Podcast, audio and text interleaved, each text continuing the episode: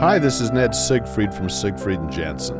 As proud sponsors of BeliefCast, we hope you are inspired by Todd's weekly podcasts, which contain so many courageous stories of recovery and personal growth. Remember, it's not what happened in the past that matters, it's what happens in the future. We invite you all to work hard and be optimistic about your future. Enjoy today's podcast. Well, we are back, everybody. Thank you once again for tuning in. This is Todd Sylvester with the Todd Inspires Belief Cast. I can't thank you guys enough. We are trending on Apple Podcasts and Google Podcasts because of you guys. We've had amazing guests on who have shared some amazing stories. They're vulnerable.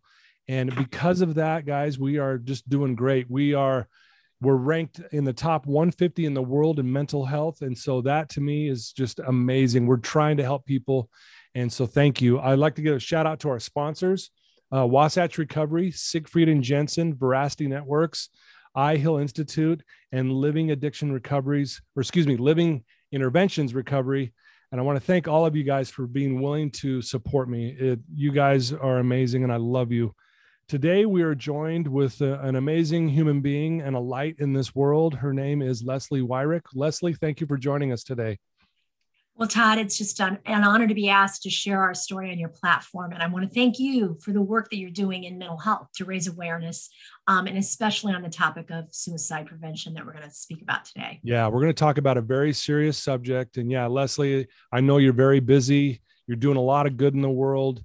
And I'm just, I'm honored to have you on the show. And, and folks, I'm telling you, this is going to be a tearjerker. It's going to tug on your heartstrings, but hopefully it motivates all of us to reach out and help the one who's who needs it. And i know sometimes we don't even know that and, and leslie's going to talk about that. So um, a little background on leslie. She she knows the highs and lows of life um, and she's uh, she loves to share both. She's had a successful career. She married the love of her life. She was blessed with two beautiful children but she also knows incredible loss. And um, September 12th, 2016, she lost her son, Austin, to suicide, which we're going to talk about today, but among a bunch of other things. And uh, she's a suicide prevention advocate, and she's trained in all kinds of areas in that uh, field. And she has been speaking ever since.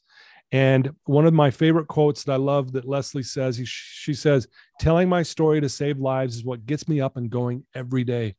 I love that. And she's going to share her story with us today. And so maybe Leslie, where we start, and again, there's we're going to talk a lot about what you're doing, but where why don't you just give us a little background where you live, a little bit about your family dynamic? Sure, sure. Well, Todd, I grew up in Indiana, so I know you're in Utah. We're called Hoosiers here in Indiana. The Hoosiers, yes. So, the Hoosiers, right? Born and bred, uh, went to Indiana University where I studied journalism. Now, um, I am the youngest of seven children, so came from a okay. very big family. Uh, wow. Uh, my par- my parents actually experienced loss very early. Lost their first child to leukemia, uh, a little girl when she was five. Mm. And then, as my dad would tell everyone, I filled my backyard up with boys trying to get to another girl. So, right five boys in a row, and then I came at the end. All right. A nice book in there. Yeah. There you go. My husband says five older brothers. That explains a lot about my personality. but uh, yeah, so um, I am the youngest and I grew up with five older brothers in okay. northern Indiana. Fort Wayne, Indiana was my hometown. Um, sort of lived all over the country with jobs and have had a, just a really wonderful life um, professionally. And then yeah. um, I uh, we live now, my husband and I, and I know that you're in Utah, we live in Amish community. So really, I okay. people laugh when I say this. I say there are more buggies than cars where I live. Uh, so I live in a very rural little area called Middlebury, Indiana.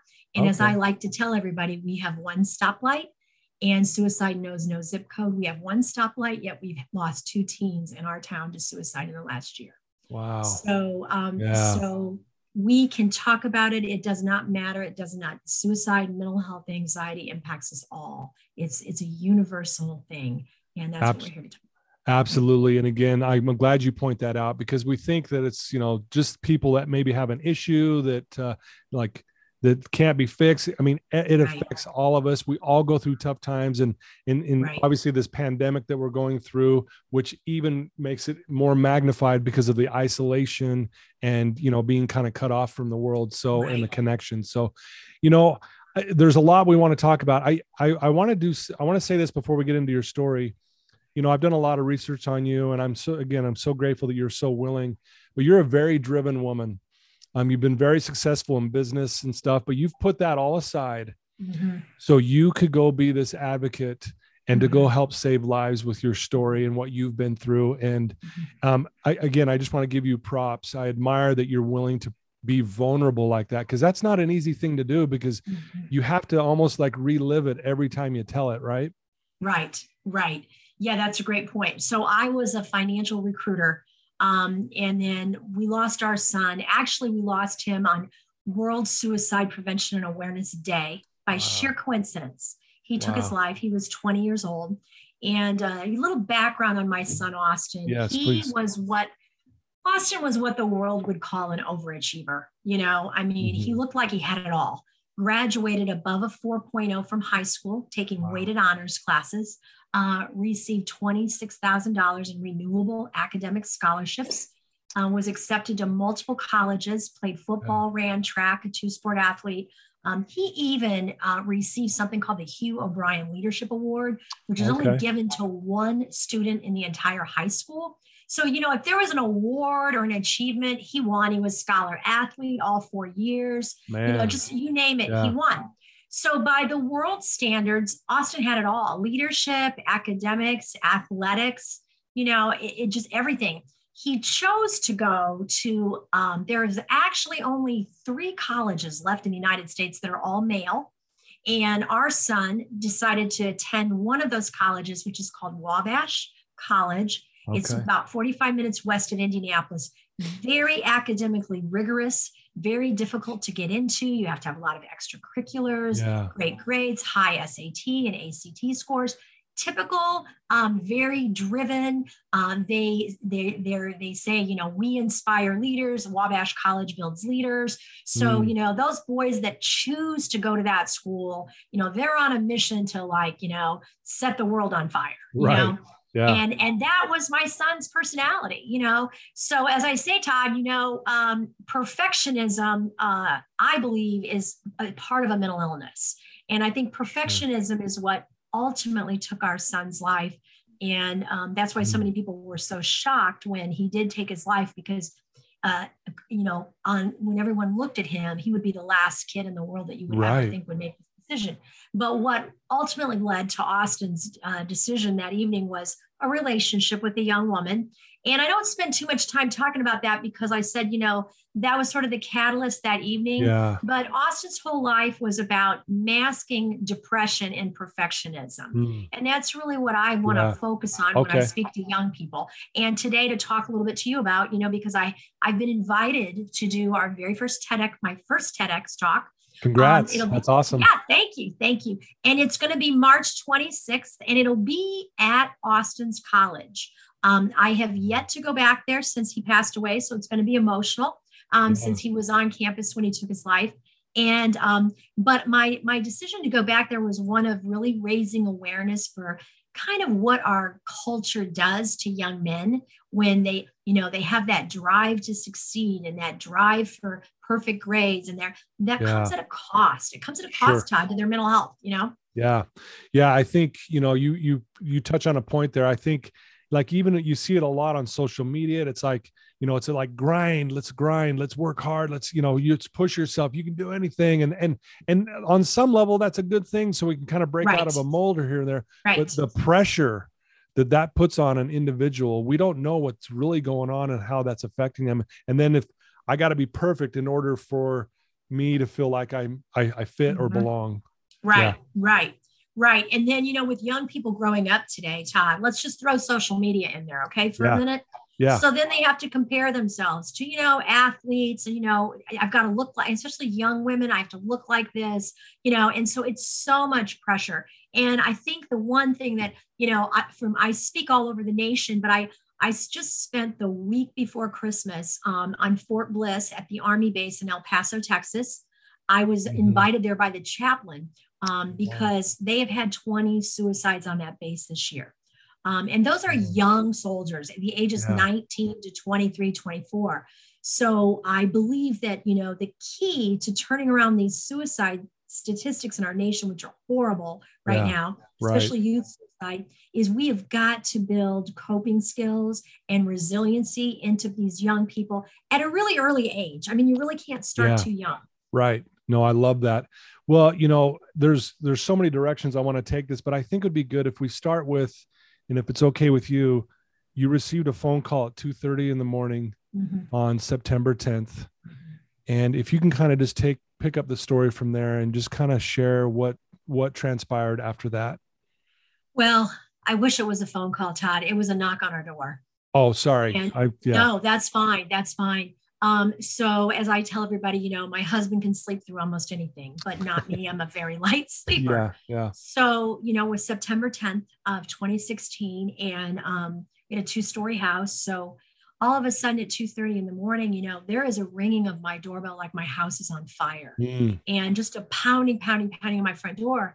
And you know, I jumped out of bed as quick as I could, and I, you know, I woke my husband up who was asleep, and I said, you know, someone's at our front door.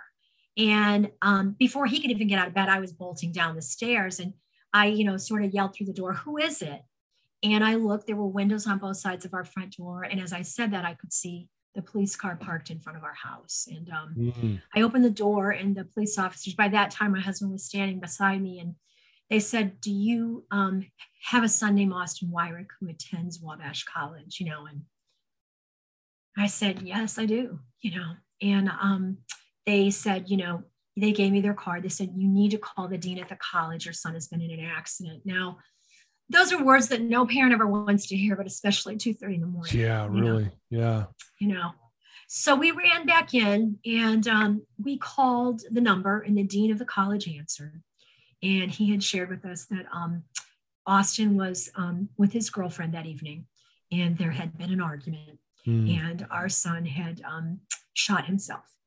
And um, there was a very bad storm going on that evening. I mean, lightning, thunder, rain, like you couldn't believe.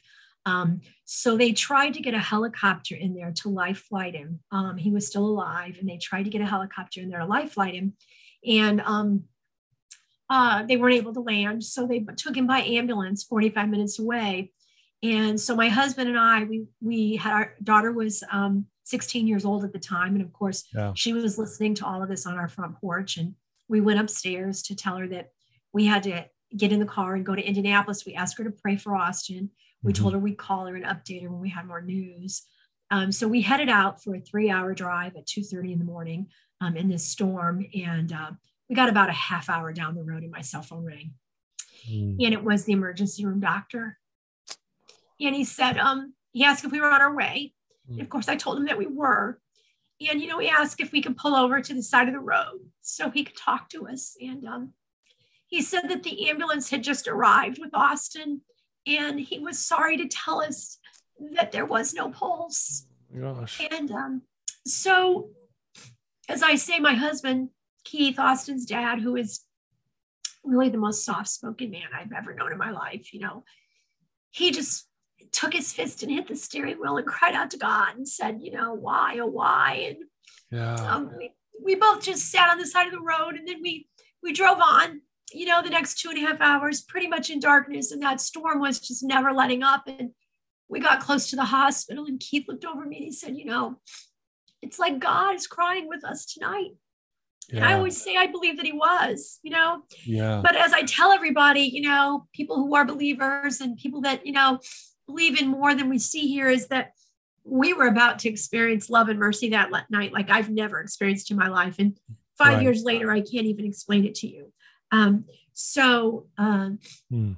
when we arrived, um, there was a chaplain that walked toward me and he took Keith and I to the back where we could sit down. And of course, the doctor and nurse both came in. Um, and the first thing they asked us is if we wanted to see our son's body. And I really don't know where these words came from, but I said, you know, no, because our son's not here anymore. Mm, And that's a decision that Keith and I have never ever regretted. But Wow. um, yeah. where the most miraculous part of that evening came from was um, in our state, the way this happened, because of a suicide, someone has to identify the body. And okay. so um, somehow I say, in the depths of my grief, um, I seem to remember a very unique injury that Austin had on his left ring finger. And I started to describe it to the nurse and doctor. And the chaplain, Chaplain Paul, he spoke up and he said, Mr. and Mrs. Wyrick, I'll go back for you on your behalf and I'll identify your son's body for you. Wow. And I said, what an incredible act that could have yeah. only been given to us by somebody that has walked in our shoes because he prayed over us before he went back and yeah. really asked God to give us comfort the way that he'd been comforted three years earlier when he lost his 17 year old son. Oh, man. Yeah. So, you know, the whole night just, and then the blessing was we were able to um, harvest Austin's organs. So we were able to donate both of his heart valves, his corneas, and all of his bone and tissue. So that allowed us, before we left that hospital, to realize that families were getting calls that morning. You know, yeah. people were, lives were being changed, lives were being saved. So it didn't feel like we left everything at that hospital. We felt like life was going on. And, um, and I said, I, I would really love someday to meet the person that got Austin's eyes because he loved to read.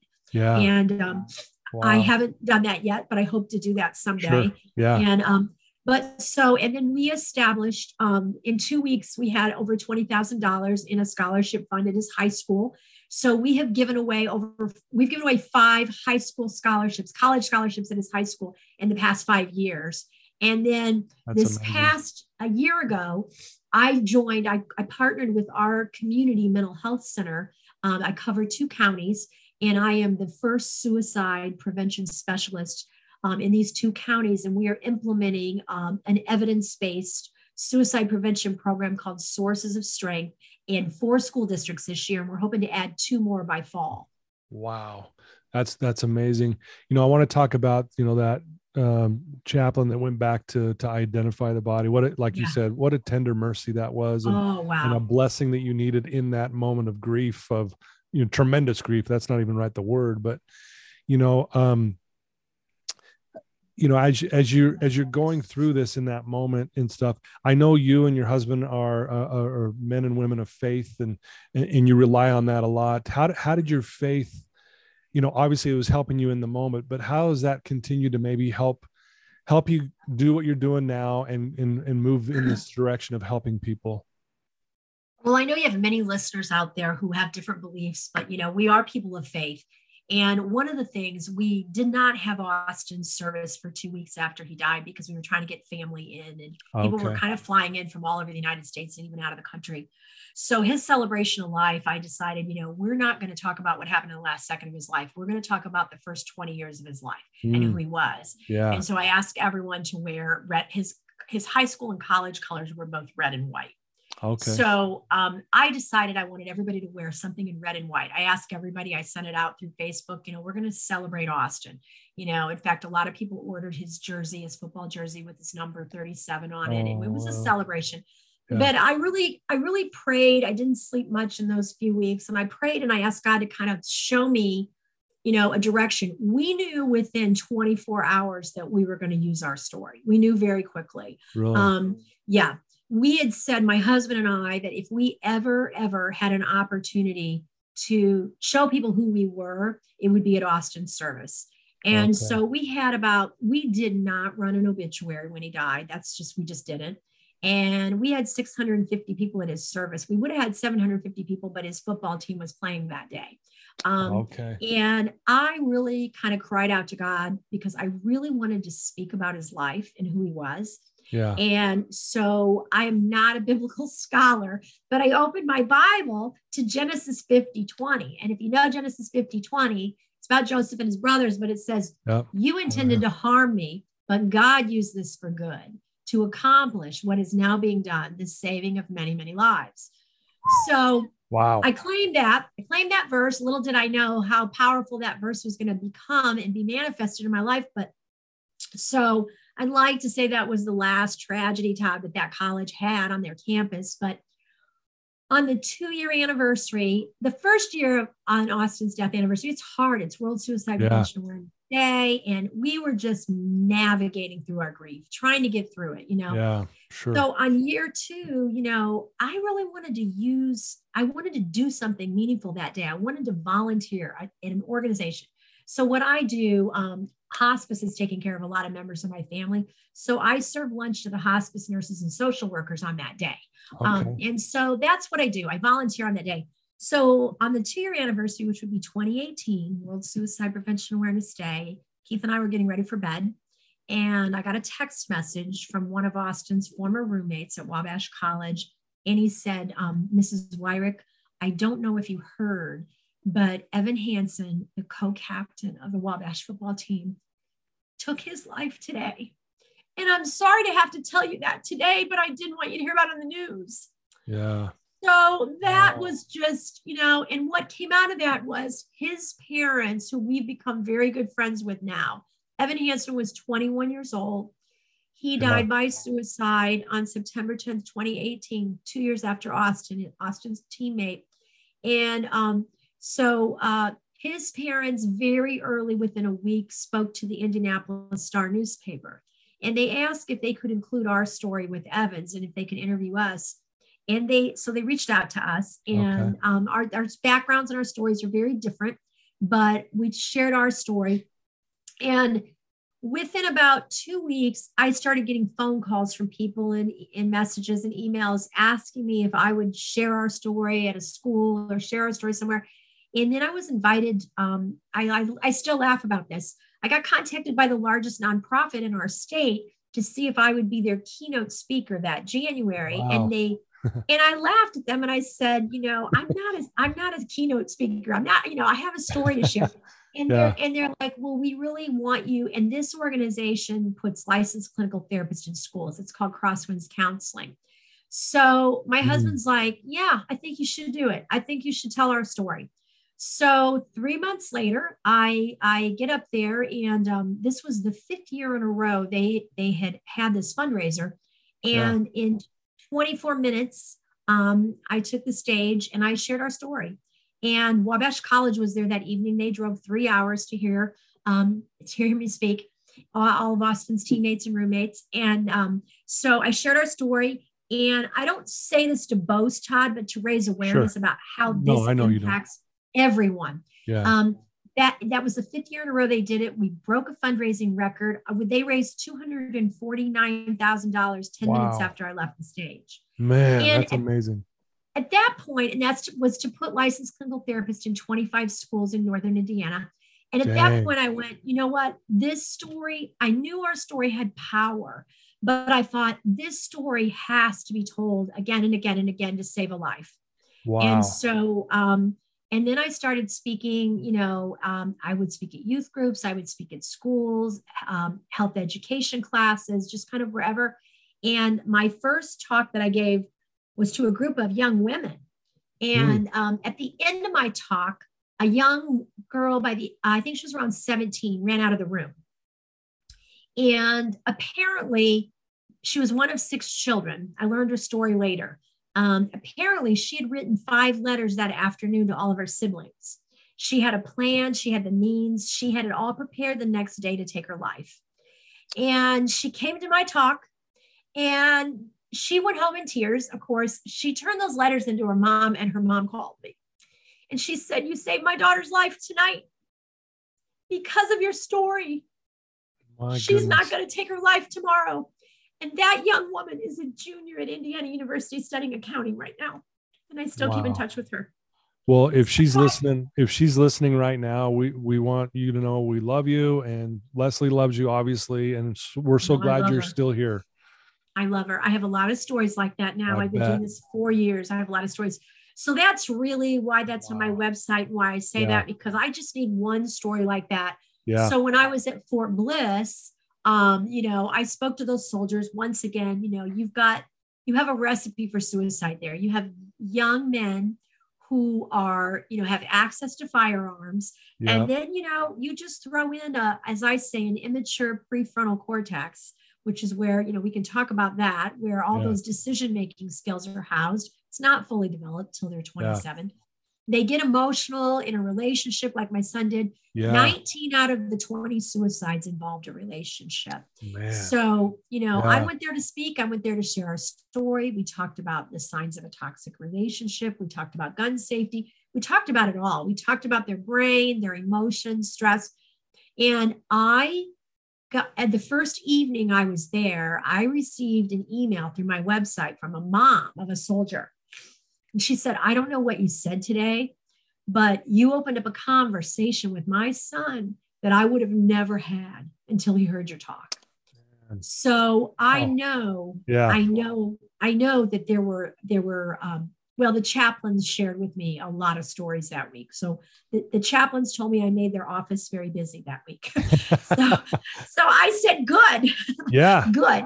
That is Yeah. a good, yeah. And Yeah. again, that's why you're sharing. You know, I want to, I want to. Uh, this is a quote from Leslie. She says, "quote I often tell people I'll never stop grieving my son Austin. I will never stop tearing up when I tell our story, but I will tell it over and over again because it's saving lives, and it gives, and that gives me tremendous hope." And, and and this is exactly what you're explaining. You're having all these experiences, and and you're causing things to move you know, and help people in a direction that they need to go in. Love it. Yeah. Well, well, you know, the last school that I spoke at, Todd, you know, I would say, you know, right before COVID shut our world down, it was February 25th of 2020. And I was working full time as a recruiter for a financial institution, trying to get out of my lunch hour after school, trying to speak in there. Just literally were not enough hours in the day. So I had already kind of been thinking about, I'm going to do this full time. You know, it's just, Yeah. it was sort of happening. And then, so I took a day off and I went to a high school in South Bend, Indiana, a charter high school right by Notre Dame, where I live pretty close to Notre Dame. And um, I started asking these kids if they would mind raising their hands if they lost a friend or a family member to suicide. And three 90 minute health education classes, over half the hands went up. Over mm, half. Wow. And I told my my husband, I'm like, that was my aha moment. I'm like, I need to get out and speak more often, but how can I do this working full time? So then fast forward two weeks later, COVID shuts the world down. And I still Right. had six schools on my agenda to speak at. Yeah. So I told my husband, I said, you know, this this mental health crisis is only going to get worse now in this pandemic, especially Yeah. with our young people being isolated. So, and I say this through the program that I'm working with in schools connection is protection. We hmm. need to not isolate. So, these kids, yeah, connection is protection, and we can talk about that. So, so I told my husband, I said, you get these kids isolated, and you know, on their, you know, social media, there's going to be a lot of kids that need support and help. So I started trying to do some trainings via Zoom, and you know, and I, I'm happy to do that, but my talk is very raw and emotional, and it's most impactful in person. For sure. Um, Yeah. And so that's why I tell everybody, I'll fly wherever, you know, I'll go wherever, but if I can do it in person, I prefer to do it in person. And then it also gives me an opportunity one on one to speak to them. They come up to me a lot after my talk and they want to talk, you know. yeah. I've opened up things. And so, uh, you know, so then, uh, you know, fast forward, we're getting through COVID. It's not getting better. By October of that year, I get this is October of 2020. I get a call from the CEO of a- our community mental health center. And she said, um, I just listened to one of your talks. And she said, Would you be interested in coming over and having a conversation with us? We don't have a designated suicide prevention program here. And I want to talk to you about it. Well, that was music to my ears, right? Yeah. Right. So, you know, Yeah. I mask, I mask up. It's 2020, right? I go over there. I'm in this Yeah. big boardroom sitting at one end, socially distanced. Yeah. And, you know, I thought I have nothing to lose here, Todd, right? I have nothing to lose. And so she said, What would you do if you could have one, just one thing? What would it be to impact and reduce the amount of teens and young people who are losing to suicide? And I said, I've been waiting for somebody to ask me that question for a while. yeah. I would put an evidence-based, and I'll talk, I'll explain this, upstream approach to suicide prevention in every elementary, middle, and high school as fast as I could. And she Mm. said, What do you have in mind? And I said, I was waiting for that question too. because three years or prior, a year after Austin died, I was blessed to hear Kevin Hines speak. I don't know if you know Kevin Hines, but he's the most famous suicide survivor in the world, jumped off the Golden Gate Bridge yep. and survived. Yep. So I, I got yeah. to hear him. Oh, he's phenomenal. Yeah. I got to hear him speak in person at this mm. high school. And after he spoke, I got to hear about this program called Sources of Strength. And I was like, we need that in every school. We need that where I live. You know, this was another county.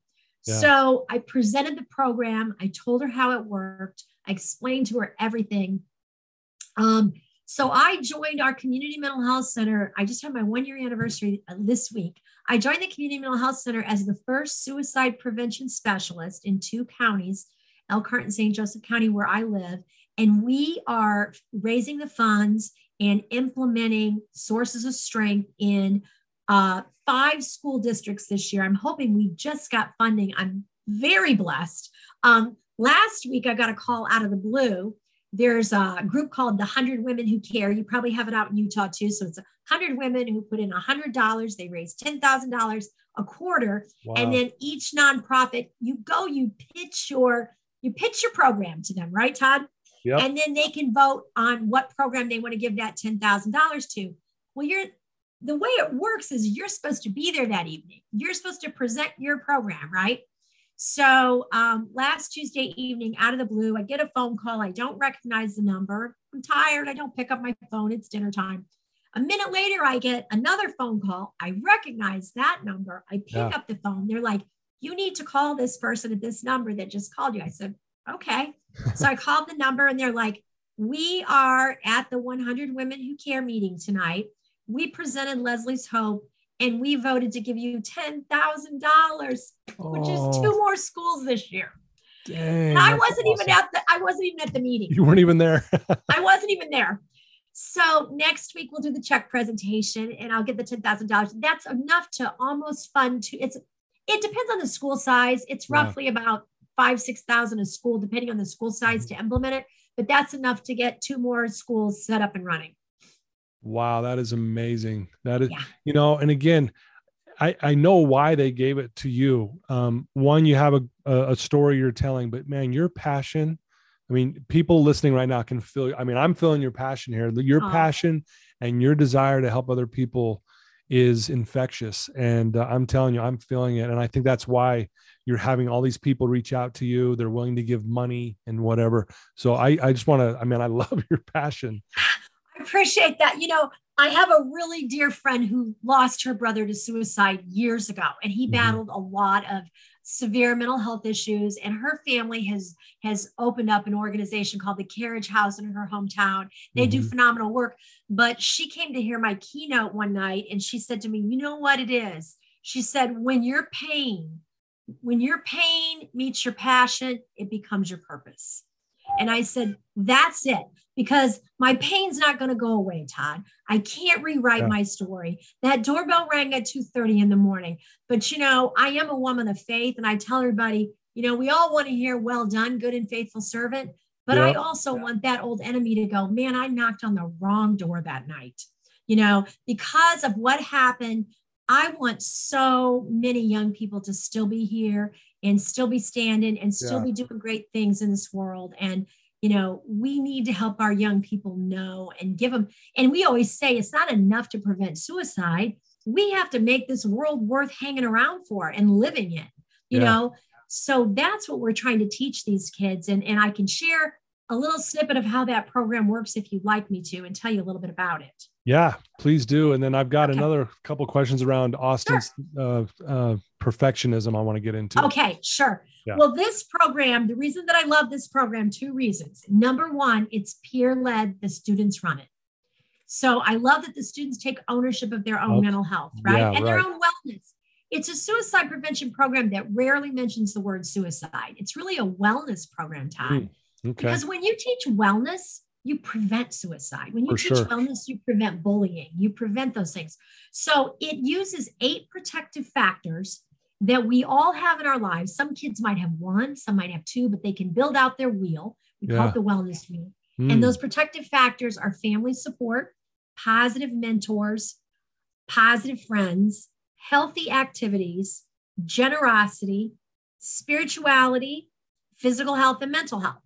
So mm. we say the first things are the who's in your life, which are your family support, positive friends, and mentors. And then what we do healthy activities and generosity and spirituality, and then physical health and mental health. So, what we do is we work through the kids with their life. What does that look like? Because we know family can be a pain factor for a lot of young people. Yeah. So, it could be chosen family. It could be, you know, so we work through everything on that wheel. And then these kids, what we do is we, the, the, the students are nominated to be peer leaders. And what we call a peer leader, you're an influencer in your group. So, we want to take 10% of the student population and nominate them to be peer leaders and we train them. Mm. So a lot of times we'll have a teacher say, Oh, you don't want him as a peer leader. He's a behavioral issue in my class all the time. And I'll explain to these teachers, I'll be like, but he's an influencer in his group. So we do want him, but we want to flip the script and teach them a different messaging. So what we want to do okay. is we want to take a diverse population of the students, 10%, then from there, we have adult advisors who can be teachers, coaches, community leaders, youth pastors, whoever. For every seven to 10 peer leaders, we have one adult advisor. And then okay. we give them an all day training in this. They, we train them for six hours, an all day training. And then we set up twice a month where they meet and we give them a budget to do a PSA campaign. So okay. these kids that are peer leaders, so they can get the message spread throughout the population of the school. So these kids might do, I mean, TikTok, I know it's not always positive, but it can be positive.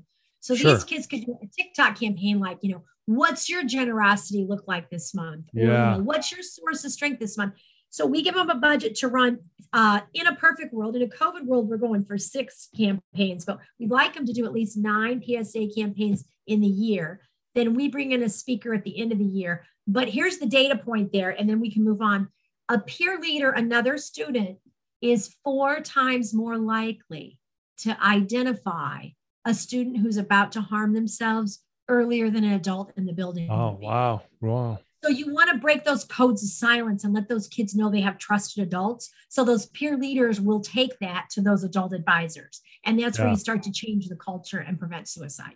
Wow, that sounds like an amazing program. Yeah. Like honest, and I, you know, it's all great, but uh, the one that really stood out to me is the generosity, going out and doing something for someone else. You know, in my in my uh, line of work, I always say, if you master the first eleven steps of AA, you'll drink again. If you master step twelve, you'll never touch another drop. What step twelve? Giving back and helping someone else. I love that. Absolutely. Absolutely. and I always I tell the kids when we get to that on the wheel, I go, generosity is my superpower. Yeah. You know, and I tell them, I say, here's what generosity looks like, you know, and I'll talk to them about all kinds of things that they can do, you know. Yeah. I'm like, you know what? Generosity can be you see a friend in the hall and like they're really struggling and having a bad day, and you can go put your hand on their shoulder and be like, hey man, how Absolutely. you doing? How's it going? I'm like, that's generosity, you know? Yeah. So um Love yeah, it. generosity, my two favorite things on the wheel. I like all of them, but are generosity and mentors because mentoring yeah January is National Mentoring Month. So I talk a lot about mentors. Oh, I love it. Well, um, I want to talk just because I think a lot of people struggle with this is you talk about perfectionism. Yes. And and Austin struggled with that, you know, trying to yes. live up to a certain standard. Just tell us what your perspective of that is and how does one how do we kind of navigate through that and not, you know, be caught up in perfectionism? What would you say? Right, right boy, in our culture in the United States, and I'm, I'm just going to speak about the United States because I'm very active on LinkedIn. That's my platform. And I work with a lot of people in the UK. And they're, yeah. I think they're very ahead of us on mental health over there. Yeah. But in the United States, I think our culture is we are so caught up in making sure our kids get into the right schools and the GPA is above a, you know, 3.75. And yeah. in the long run in life, is that really going to matter, Todd? Is that really going to matter? No. And, you know, so I'm really big on social emotional learning and teaching our kids, you know, empathy, teaching our kids these life skills that they need because, you know, at the end of the day, you know, life is hard. And look what we've just gone through in the last two years. You right. know, I, I wonder how my son would have weathered this COVID storm because, you know, he was a perfectionist. And, and so to give you a, a little glimpse of Austin and who he was, um, you know, every night before he went to bed, he would reorganize his book bag and he would clean it out daily. Mm-hmm.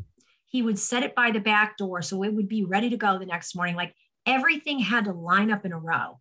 And uh, so, you know, uh, he was just hard charging, hard driving, you know, uh, would work out a, an hour longer than anybody else in the weight room. Well, what that cost him was his mental health because, you know, bless his heart, he was great with children, he was yeah. great with older people, but in his peer group, he pushed people away because nobody could measure up. Nobody was good enough. You know, if they didn't do things the way he did them, you know, right. then they were lazy or they were a slacker. So I think we have to be really careful as parents. And I know parents, and I'm not judging anyone's parenting style here, Todd. Sure. I guess I need to have that disclaimer. I say, I'm not a perfect mom. My son took his life. But I said, learn from our story. Please learn from our story. You know, um, your kids, the greatest gift. And I was just on a podcast with immigrant moms. I'll share that one with you. And I told them, I said, mm-hmm. because your kids come here, and I said, they come into this world hardwired with a personality. And I said, the, the number one gift that you can give your children is to teach them how to fail well. How mm. to fail well.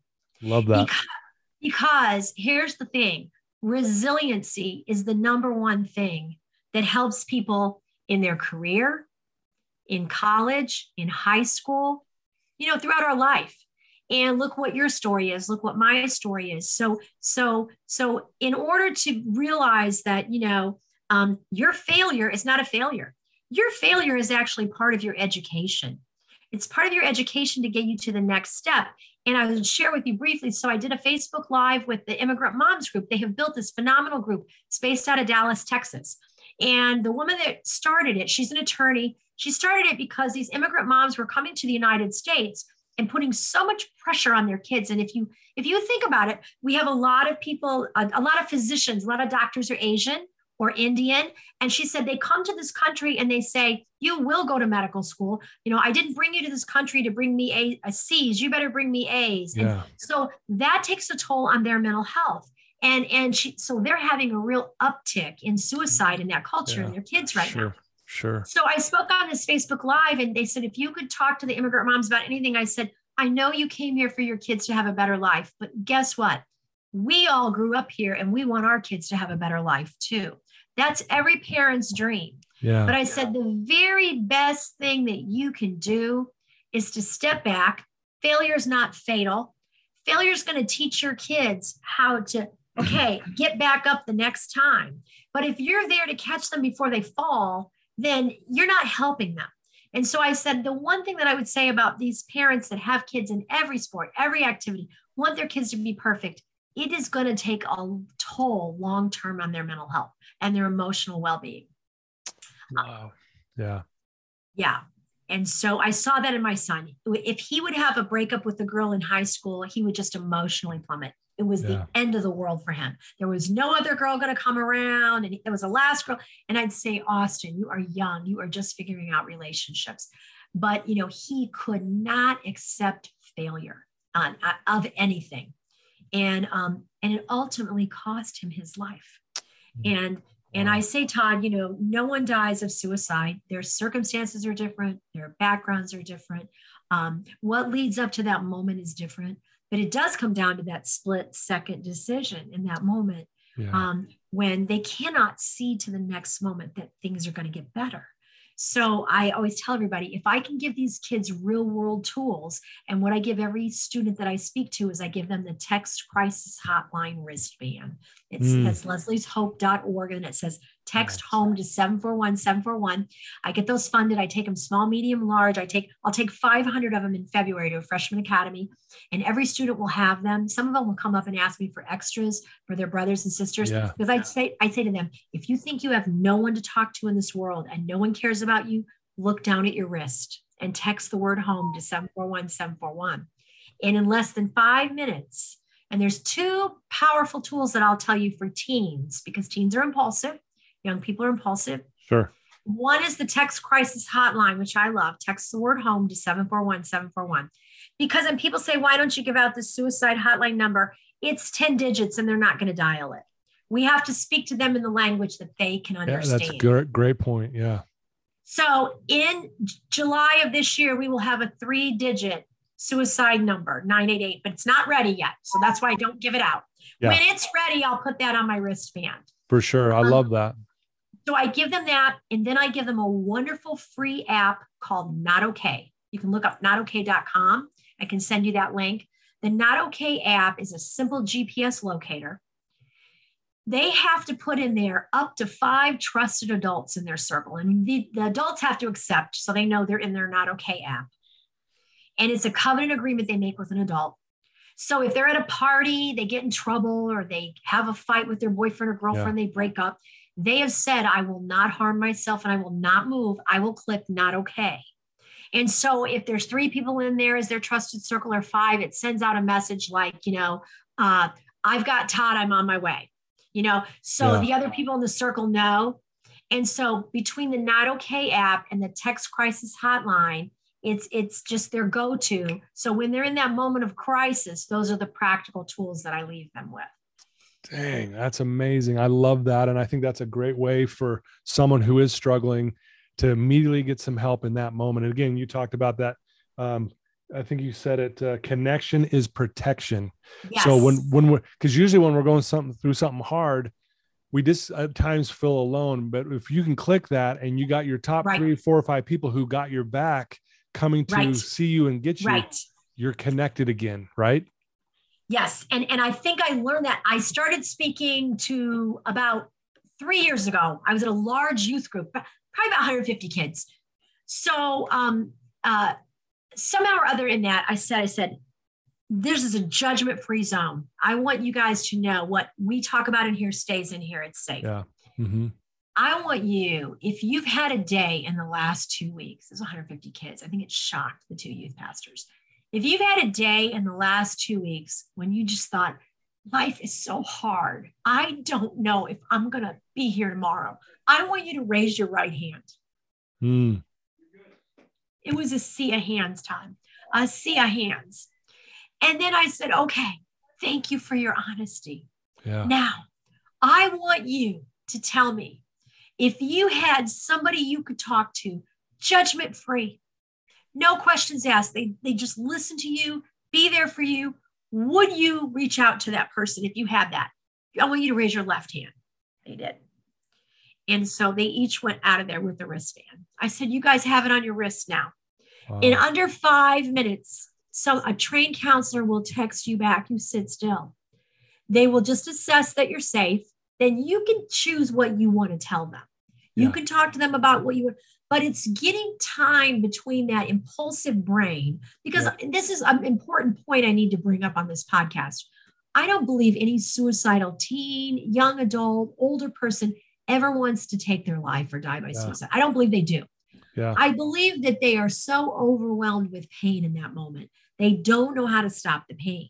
So, right. what they are trying to do is stop the pain. And the only solution they have is by ending their life. They don't want to die, but they want to stop the pain. The pain's overwhelmed. And young people, as I say, the prefrontal cortex is the, the higher, your higher level reasoning, decision making, impulse control, anger management. That's not they, you know, psychologists and research used to tell us it was fully developed at 25. Well, guess what, Todd? Now it's 27. Mm.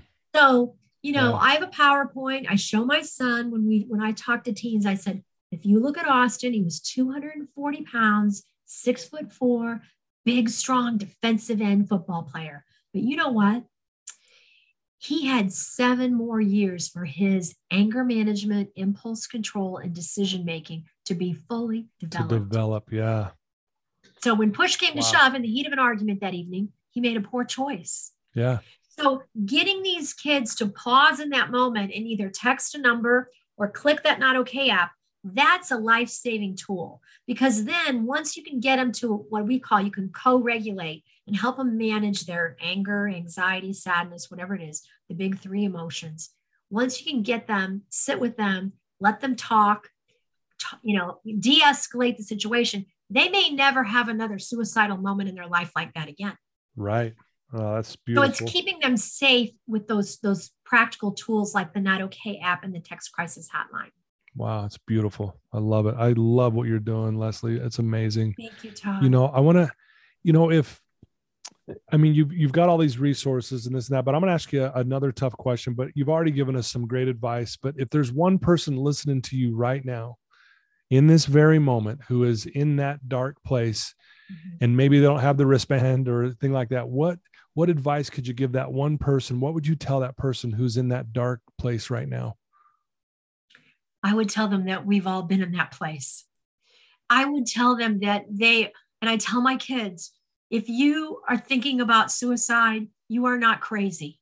You are not weird. You are not stupid. You are normal. Mm-hmm. We all feel that way at times. We all go through those dark moments. But I will tell you one thing hold on, because I promise you, as bad as you feel right now, it is not going to last forever. You are not yeah. going to feel this way five minutes from now, 10 minutes from now, tomorrow. And so I want you to hold on to hope. And I want you to know don't isolate.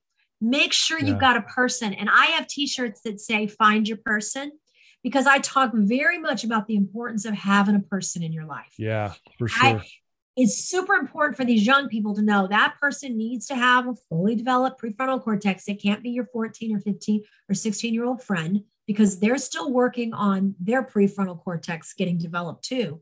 But it has to be someone who has weathered some storms. We talk about that. You know, having a mentor. And I think this is an important thing. And for you also with your podcast listeners. So January is mm-hmm. National Mentoring Month. But Todd, listen yeah. to this statistic. So they, Forbes magazine did a study of the people that were like the top in their field, like the top hip hop artists, the top attorneys, the top firemen, the top doctors. What they all had in common, their common denominator, was they had a mentor in their life that they yeah. kept throughout growing up. But here's an interesting, interesting statistic about mentoring. Um, so 80% of all people who develop a mentor when they're young, like I'm going to say high school, college, mm-hmm. and keep that mentor in their life, keep a relationship with that mentor, will never develop a substance abuse problem. Do you know how many and and 50% of suicides involve drugs and alcohol? Yep, absolutely. So if you can so if you can say 80% of people will not develop an addiction if they keep a mentor in their life, if they get it early in life and they keep it in life, and 50% of suicides involve drugs and alcohol, you're essentially saying a mentor prevents substance abuse and suicide. Wow. That is amazing. Thanks for sharing that. And very yeah. well said, and great advice for the one who's listening right now, because I know there is someone listening right now. They're not alone, Todd. They're, I want them yeah. to know they're not alone. Yeah. I want them to know that if they can hear me, I mean, and they have a phone, please text 741 741. You can text anything I say, text home, it's short, but please text that. Please know that you're not alone. There are people that love you, even though right now you feel alone. And try to connect, try to find someone to sit beside you and just listen to you. Yeah, beautifully said. Wow. Well, man, I could talk to you all day. Your passion, seriously, is so infectious. I love what you're doing. And there's no doubt you are going through this for a reason. And uh, it's unfortunate you have, have gone through some loss, obviously, but uh, it's amazing. I want to refer back to the scripture you mentioned, Genesis 50 20. I want to reread that. Sure. You intended to harm me, but God decided to yeah, I'm going to repeat that. Sorry, I just butchered that. you intended to harm me, but God decided to uh, use this for good to accomplish what is now being done, the saving of many lives. Wow. And that is you. Um, and I want to thank you for being willing to come share a portion of your passion and story of what you're doing. Thank you, and Todd. I, and I want to tell you just how much I admire you and I want to thank you for being an advocate to helping those who are suffering. Well, thank you, Todd. And I think I want to make sure that every young person, anyone, anyone who's dealing with suicidal ideation knows that, you know, there are so many resources. So make sure that you know you always have someone you can text and and and in and in this summer we'll have a three digit number that you can reach out to because so many times i tell everybody you don't need to be a licensed clinical therapist to save a life Right. But you need to have a set of ears. and I always say suicide prevention begins with listening and with your ears. So just sit down. You can't fix it. And I think an important point I need to bring up before the end of this you cannot give someone the idea to take their life by asking them about it. If mm. the hmm. thought is not there, you can't put it in. So, what you can do by saying, Are you thinking about suicide? You can let them know that you notice their pain yeah. and you can open a door for them to talk. And that is the most life saving thing you can ever do. Dang, great. That's a great point you know, if someone wants to reach out to you, Leslie, that's listening to this, they want to know more about what you do. What's the best place for them to go to to know more about you? Sure. Well, I have a website. It's Leslie's Hope, and that's just one word, no apostrophe. L E S L I E S H O P E, Leslie's Hope.org, because I always tell my kids it only takes one second of hope to be here mm. tomorrow. Dang, love it. Leslie's Hope org, guys. You heard that. Please reach out to her. You will see all the great things she's doing. She's certified in so many different areas in this field now, and she's out there obviously doing good and saving lives. And and it's unfortunate we have to go through some loss sometimes to in order to for stuff like this to happen. But I do believe that you know it's a gift at the same time. And I know that sounds weird, but man, having Leslie do this, you really are a gift to this world and i'm i'm honored to be i mean i'm looking at you face to face even though it's through zoom but I, it's so great to see you and uh, i love your passion. Thank you todd and thank you for allowing me this platform to hopefully reach out and i i it's my hope and my prayer that you and i together saved a life today. Yeah absolutely. Well there you go folks. I told you this was going to be amazing and uh, it's going to tug on your heartstrings and um, please reach out to Leslie. If for some reason you can't track her down, reach out to me and I will forward that information to her and we will do whatever we can to help you. I love you guys. Thanks to my sponsors once again. And thanks to all of you for tuning in. Please share this episode. If you think you have a son or a daughter or a niece or a nephew or anyone you know, and if you're even afraid to talk about this, send them a link to this episode so they can hear Leslie's passion and hope. And um, that will open the door for a conversation. Remember, connection is protection. And I, we got that straight from Leslie's mouth. Love you guys. And Leslie, thanks again. Thank you, Todd. Till next time, everybody.